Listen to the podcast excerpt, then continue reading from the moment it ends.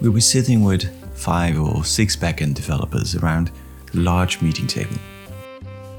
It was 10 in the morning on a Monday, and we were all silently working on our laptops. There was a hasty atmosphere, and everyone tried to concentrate on the task ahead. Less than 2 hours before, I walked into the office, not yet aware of any harm. I was immediately called into the meeting room at the back. There was no time to sit at my desk. Still, I quickly grabbed a coffee and went to the back where a few other colleagues already gathered.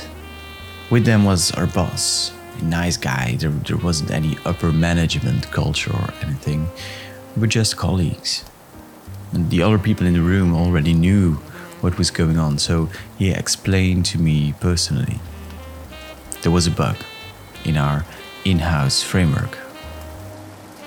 Sure isn't the first one, I remember thinking. At this point, we'd used this custom-built framework for several years. 200 websites were affected, more or less. The bug was a stupid mistake. After all, which bug isn't? A framework router would take a URL and filter out repeated slashes, so --admin would become -admin. It is, I believe, part of some HTTP spec, but I was told so, I never double-checked. The problem, however, was in the authorization layer.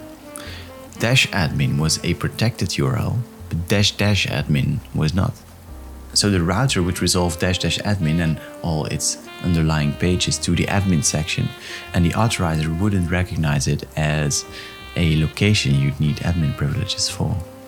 In other words, the admin sections of all our websites could be entered without any login by simply replacing -admin with -admin. Yeah, I don't remember drinking my coffee after that. So we did the only thing we could do.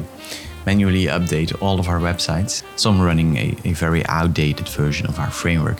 It took us 3 days to do this with 5 or 6 developers. You can do the math on how much it cost. In the end, we never actually got to know whether the bug had been exploited. It was discovered by accident by one of our colleagues over the weekend. We didn't keep access logs longer than a few days, so nobody could tell whether someone had unauthorized access to one of our sites over the past years, let alone if and which data had been leaked. Don't try it your own framework. At least not when you're building websites for paying clients who trust your work to be professional and secure. Whatever framework you use, make sure it's backed by a large community.